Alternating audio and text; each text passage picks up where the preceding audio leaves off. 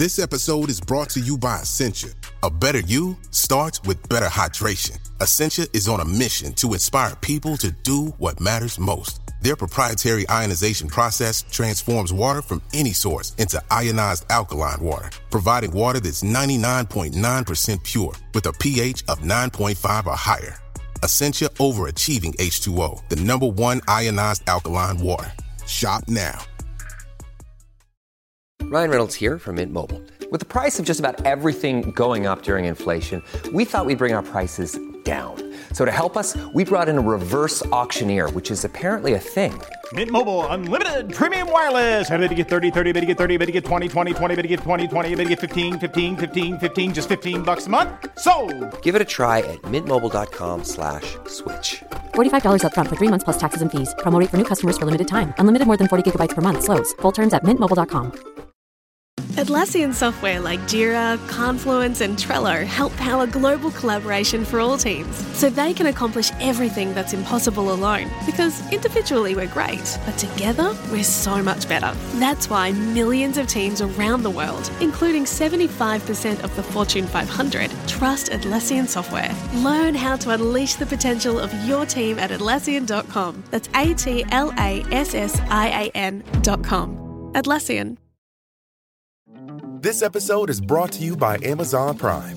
You know Amazon Prime is not just a shipping subscription, right? It's got everything, including streaming TV and movies on Prime Video. And of course, Prime's fast, free shipping. Go from watching your favorite shows to getting your favorite things. Whatever you're into, it's on Prime. Visit amazon.com slash prime to get more out of whatever you're into.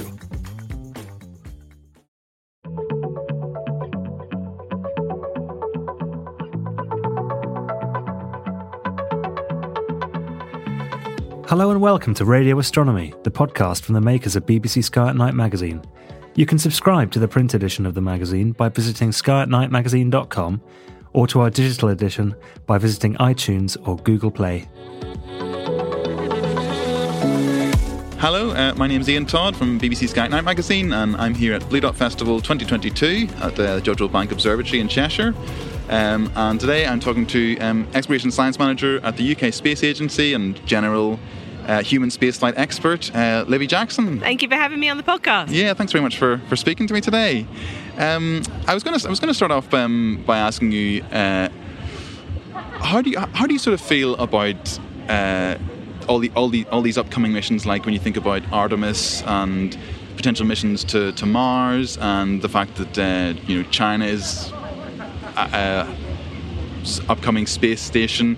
Do you think we're sort of on, on the cusp of like a almost like a new era in, in, in crewed spaceflight? Yeah, I, I mean, how do I feel? I'm excited. I, I grew up reading about the Apollo missions. That was the inspiration that got me into the, the space industry. And what we are doing on the International Space Station is phenomenal. We've been living and working in the space station for over 20 years now. The science that comes down every day is helping everybody around the world, and the UK is playing its part in that.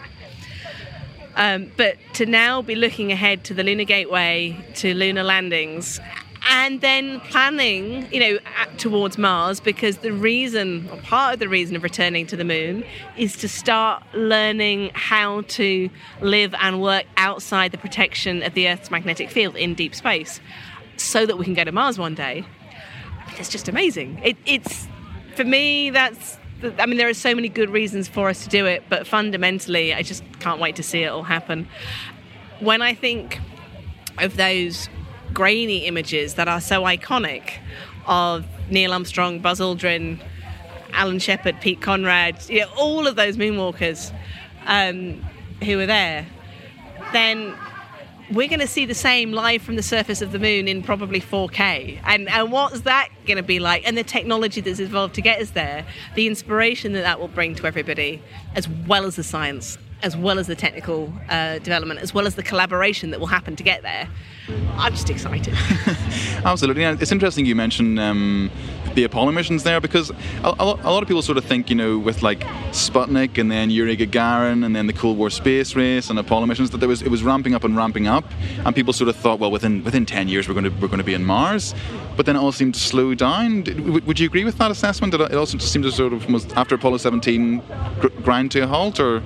I, I think what happened was that budgets fell away a bit and there were other priorities. Uh, space is something um, that has been government taxpayer funded. That's got to be balanced with all the other priorities that are going on. Apollo, in the end, was all about a race between the US and the USSR. So there were political motivations there. And it's true, though, I, I look back at that time and go, from, from 1961, when Yuri Gagarin flew, 1969 we landed humans on the moon. You know, less than a decade to do all of that advancement just blows my mind at the speed and so on of what they did achieve. But yes, things slowed down and changed and returned, I think, to a more manageable financial level um, for governments. But we didn't stop. That sort of, I heard it just described very recently. Apollo was almost a sprint to the moon. It, it was done, um, but but some people look back and go, we were really lucky that the astronauts didn't go to the moon during a massive solar storm, for example, which would have had huge impact on radiation. Um, there was an awful lot we didn't know. And what we've done since then is slowed down. Uh, NASA, the US developed the space shuttle. Uh, Europe, um, the European Space Agency, really developed amazing science missions that have been returning science for decades. And then there was, you know, we moved to the International Space Station.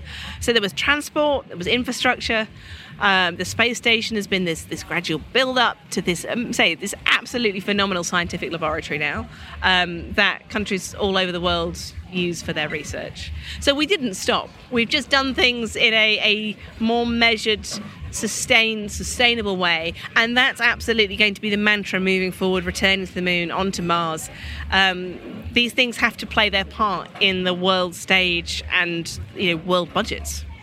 Yeah, absolutely. And I suppose, um, you know, given the sort of um, divisiveness of the Cold War space race, the the fact that it culminated in something like a, a shared shared endeavor like the International Space Station, sort of see that as sort of almost like a happy ending.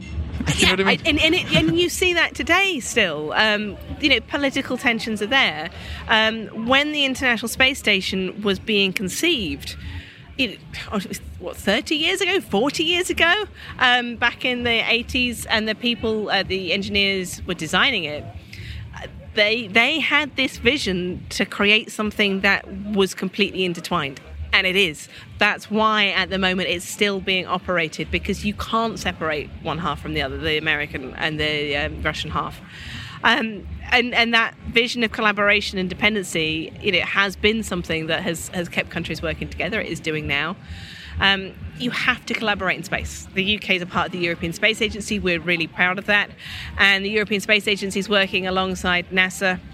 Uh, Japan, uh, it, all these missions. Space is so big you can't do it alone. So, so collaboration is absolutely key to achieving these, you know, fantastic, amazing, gigantic visions. absolutely, and I suppose then the the ISS has, has played a, a pretty starring role in your career thus far. I was wondering if you could go all the way back to, to, to how you how you actually got into human spaceflight and, and, and being part of that being part of that world. I mean, space was something that always fascinated me when I was little, but it took me. Um, until I was a sort of teenager, about 16, that I started to understand that as a Brit, we had a British space industry. And it, you know, so you could get a job in that, you could have a career in that. Um, up to that point, I had sort of, yeah, you'd heard of NASA and the astronauts and the space shuttle, but that was something that happened in America, and you had to go all the way to America to do that. And, and I worry sometimes that that's still a, a thought that some people have today absolutely not true. We have a thriving British space industry, thriving European space industry through the European Space Agency, and all the industry there as well. Um, and so actually what happened was I went to space school when I was 16. Um, summer thing still happens today. Have to give them a big shout out. Um, happens at Leicester University now, I think. And that was what opened my eyes to the space sector. Um, uh, but human spaceflight was where my my heart lay, um, and as I, I still didn't think I could do anything in that because it's still something oh, I was miles away. But as I, I went through um, my university days, um, I started to realize that the European Space Agency were going to be a part of the International Space Station. The Columbus module, Europe's science module on the ISS, was going to get built. Um, my, my heart was was in mission operations. I I read the stories of being in mission control. I've been really lucky to visit mission control in Houston when when I was um, at school as well, and. Um, that was I, my my my age was well timed. That as Europe were getting ready to, to join the International Space Station, I saw jobs to, to work at the control center in uh, Munich, applied for them, got them, went there uh, and got into mission control and spent seven years there um, being a part of the team that kept the ISS working every day. That's absolutely incredible. That's so cool. Like, what, what a cool job. It was absolutely fantastic. Um, I have a very cool job now. I enjoy it, but my heart will always, always be in mission operations but I, I, did nothing more really than find something as a, as a child and a student I was interested in and then I did my research and I spoke to people and I figured out what might be there. And I went, well, I'm going to go and do that. And I just, you know, I naively thought, well, why not? And so I did. And I think that message is really important to anybody listening that whatever it is you want to do, what's stopping you? Why, you know, there's no such thing as a, a mad, crazy dream. I would say I, people look back and go, oh, how did you do it? I just kept going. I think if you spoke to anyone who um, you know, we're currently waiting to, to see our next prime minister. But if it was a prime minister, or if you've won an Olympic gold medal, or if you've been you know, an amazing CEO, people have these crazy dreams, and they can't tell you when you're young. No one knows how you're going to get there. But if you just keep that there and keep working at it, amazing things can happen. So, what what what did you actually do at, at Mission Control? Um, was it was it very like those that, that sort of footage you see of you know, in, in, in the uh, 60s of the of the NASA mission control and everyone's you know, you know. When I was working there and people said what's your what's your job like? I always said have you seen Apollo 13 I said it, it, it's just like that. It's less it's less glamorous. We're not going to the moon. Um, and um, European Control Center is is sort of um, I want to say subordinate to the big control center in Houston. Um, we look after a, a, the module which is doing the European Space Agency's module called Columbus, where there's experiments going on, and, and that is exactly like we see in the movies. And, and you'd um, have a problem, have to figure it out. Payload's not working, an experiment's gone wrong. What what's going to happen? Um, yeah, it, it, really just was like that. So I, I started off um, first of all, as an instructor, I was I was teaching people how to use the um, tools and the skills that they would need to become a flight controller. Uh, then I was a flight controller, specialized in data and communication systems, and then I became a flight director there. Cool. And you were working at the same time as uh, Tim Peake's Principia mission? Not well. So the, the story there, I was um, at the I was working um, in the Mission Control Center from 2007, and the astronauts were selected in 2008 2009. Um, so when uh, the new six astronauts, as they were back then, uh, came lot, uh, were hired by the European Space Agency. They came down to, to meet us all in mission control to see what was happening. Great introduction to what's happening on the space station, um, and that was the first time I met Tim. Um, and I made sure I went and said hi to him. It was a Brit, Brit working in mission control, British astronaut. Of course, we're going to say hello to each other. Um, and I said at that point, neither he nor I would ever have thought he would have flown in space as soon as he did, because back in was it 2008, 2009, the UK wasn't contributing to those human spaceflight programs through the European Space Agency. We were contributing to the robotic exploration programs and building the EXO, or working towards building the ExoMars rover, Rosalind Franklin, as she now is. Um, but we weren't participating in human spaceflight. Um, and that evolved and that changed, and um, the UK decided to join those human exploration programs in 2012. Um, so I was still at Mission Control then, and then what happened was uh, Tim was assigned uh, in 2013 to his mission. I went, yeah, I want to be a part of that. so uh, I was very lucky that the UK Space Agency were looking for someone to manage uh, the education and outreach program for Tim Peake's flight. I applied for that job, I got it, and so I then managed uh, all the, uh, put together the program and managed all the amazing work that we did to bring the magic and excitement of Tim's flight to school children up and down the country. And that was a real privilege uh, to be involved in that. Ryan Reynolds here from Mint Mobile. With the price of just about everything going up during inflation, we thought we'd bring our prices down. So to help us, we brought in a reverse auctioneer, which is apparently a thing. Mint Mobile unlimited premium wireless. Have to get 30, 30, bit to get 30, bit to get 20, 20, 20, bit to get 20, 20, bit to get 15, 15, 15, 15 just 15 bucks a month. So, Give it a try at mintmobile.com slash switch. $45 upfront for three months plus taxes and fees. Promo rate for new customers for limited time. Unlimited more than 40 gigabytes per month. Slows. Full terms at mintmobile.com. This episode is brought to you by Amazon Prime. You know Amazon Prime is not just a shipping subscription, right? It's got everything, including streaming TV and movies on Prime Video. And of course, Prime's fast, free shipping. Go from watching your favorite shows to getting your favorite things. Whatever you're into, it's on Prime. Visit amazon.com slash prime to get more out of whatever you're into. Want to be more active this summer? Sierra helps you save on everything from swimsuits to stand up paddleboards, tennis rackets to fishing tackle. And if that doesn't float your boat, we also have pool floats. Sierra, let's get moving to your local store, like now. Go! That is so cool. Um, so, do you, do you sort of get um, an inkling as to as to what it's like to be an astronaut? I mean, you must sort of get, get quite close to them and, and, and, work very close to them and, and sort of see maybe perhaps even better than they can see themselves what what the, the sort of physical and mental demands of, of being in isolation in, in Earth orbit? Uh, When you're working in mission control, you have to know that space station as well as the astronauts do because you have to communicate about the experiments, the payloads, the hardware, the problems. Um, and if you don't talk the same language, you can't have that communication to say, you know, you need to put it here or there or this is what's going to happen. So you get to know uh, the International Space Station very well. To train as a flight controller and a flight director takes a, a year or two um, in knowledge and so on. Uh, in fact, just recently I was um, over in Japan for a meeting with the Japanese Space Agency, who also built a module, um, and I went to see the mock up of it. I was like, "Ah, finally, I feel like I've gone to space and, and, and been inside their module because you see it so well and you know it. And yeah, we do. We work alongside the crew very closely. Um, we get to know them. We see the stresses and the strains. We know what it's like to go through the training. Um, we will never sit on top of a rocket and, and the risks that they take in doing that. That's something I think that whilst we appreciate what they do and we know what they do, we're very, very aware of it.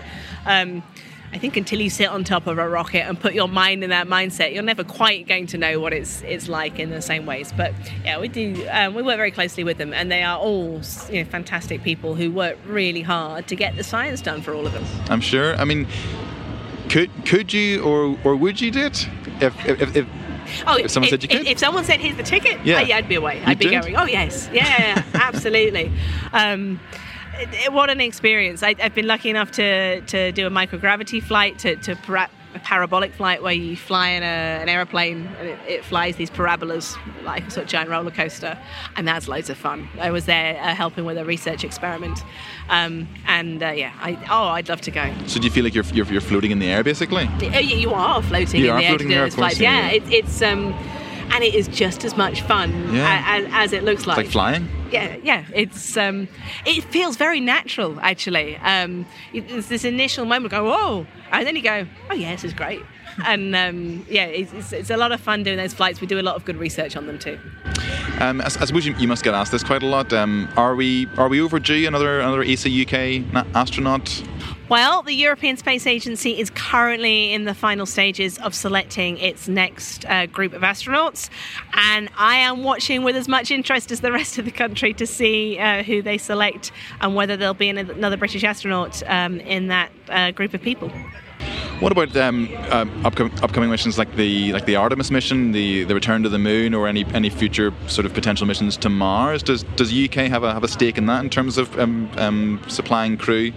Well, the UK is, a say, proud member of the European Space Agency, um, which is, it's always worth noting at the moment. It's not an EU organisation, so so that has remained in place uh, despite uh, our um, decision to, to leave the EU, and. Um, we will say we are a proud member will will will continue to be. Uh, so the European Space Agency is working with NASA. Um, they have secured flights for European Space Agency astronauts to go to the Lunar Gateway, which is the small space station being built to orbit the moon that will be launched. Uh, the first modules of it will be launched in the next few years. Um, we will hope to ha- continue to have European space UK. Sorry, I should say we hope to have UK astronauts in the European Space Agency corps for, for many years to come, and um, we'll see who they assign to which missions in the future.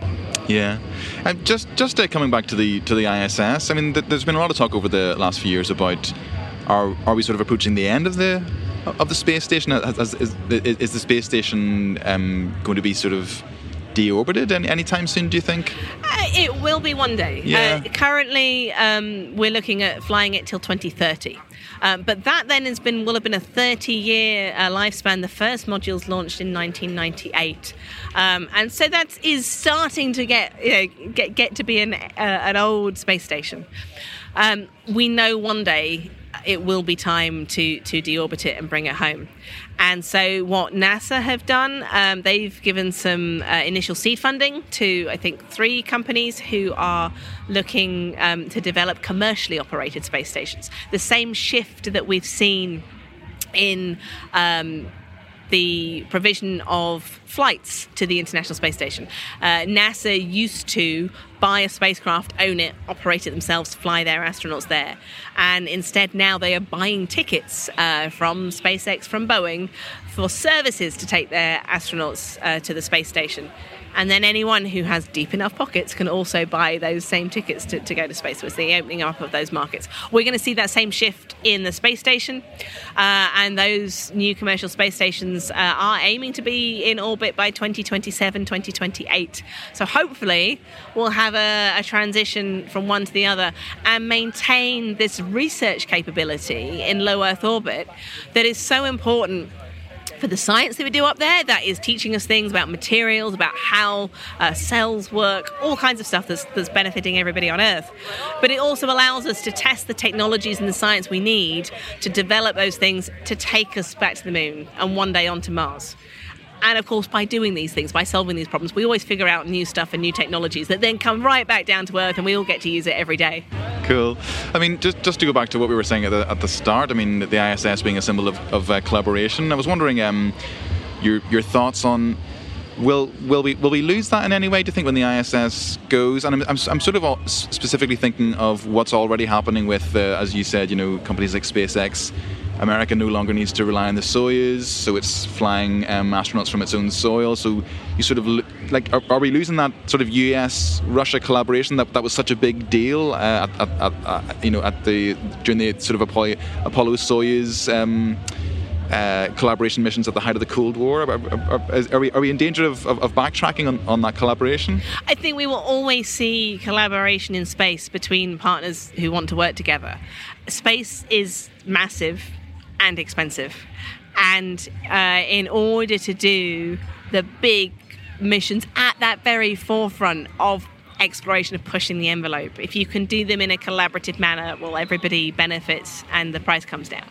We're seeing collaborations between the European Space Agency and NASA on the Mars Sample Return mission. Amazing mission to you know complete one of the most important scientific uh, questions for decades, which is can we get rocks back from Mars to understand much more about is there life on Mars? Was there life on Mars? The, you know, we've sent spacecraft to Mars that are helping to ask those questions, but scientists desperately want to look at those rocks in their labs uh, back on Earth. Um, we will continue to see collaborations on the Lunar Gateway um, and any future mission to Mars, I think, will be a collaboration of, of many different space agencies. So, yeah, we will continue to see collaborations uh, in space, I think, for a long time to come. Fantastic. It, I mean, just again, just to come back to what we were saying before, it, just especially with um, the at the time we're recording this, the um, recent release of the new um, James Webb Space Telescope uh, images. Um, it's sort of like you know Hubble's successor, and then we're, we're talking about going back to the moon and potentially this time actually making it to Mars, maybe within our lifetime.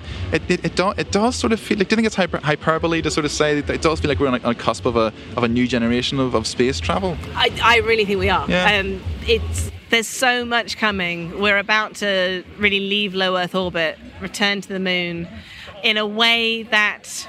Uh, people hope will be sustainable and sustained um, so that it, it is not a visit that there's, there's talk potentially of um, setting up some kind of research bases there and so on. We'll see where budgets go, where politics take us. Um, there are many questions. Here for the UK and the European Space Agency, we're looking ahead to the Council of Ministers meeting, which is taking place uh, at the end of November. This is where all of ESA's 22 member states come and agree what money is going to be spent on what programs for next three years it's laying the groundwork for the Lunar Gateway, but it is looking ahead to those lunar missions. And, and, I was in a meeting just this week where we were talking about objectives of how we would, uh, what we needed to do on the moon to start thinking about going to Mars. So yeah, there's there's there's there's a lot there, and um, I really think it is, um, you know, a, a new chapter um, that, that, that, we're in already. We've seen the transition to commercial space flight, um, well, or commercial providers of services we're going to see, I think, I hope, a lot more to come. The return to the moon is happening, though that, that hardware isn't hypothetical. Orion is built. We're looking forward to the Artemis 1 launch, um, which has got uh, NASA service module, where the, sorry, which has got NASA mod- crew module, you know, the Orion capsule, the European Space Agency service module, which are intertwined. So you ESA and NASA collaborating there to, to get humans um, to the lunar gateway and to the moon. Uh, so that hardware is being built, the Lunar Gateway is being built. This is definitely the start of the next chapter. Fantastic. I mean, there's just uh, so much to look forward to. I, I think. Um, but yeah, thanks for um, thanks for coming on the podcast and, and, and, helping us look forward to that and sharing your expertise with us uh, today, Olivia. It's been great speaking to you. Thanks for having me. Happy to be here. Thank you for listening to this episode of the Radio Astronomy podcast from the makers of BBC Sky at Night magazine. For more of our podcasts, visit our website at skyatnightmagazine.com or head to Acast, iTunes, or Spotify.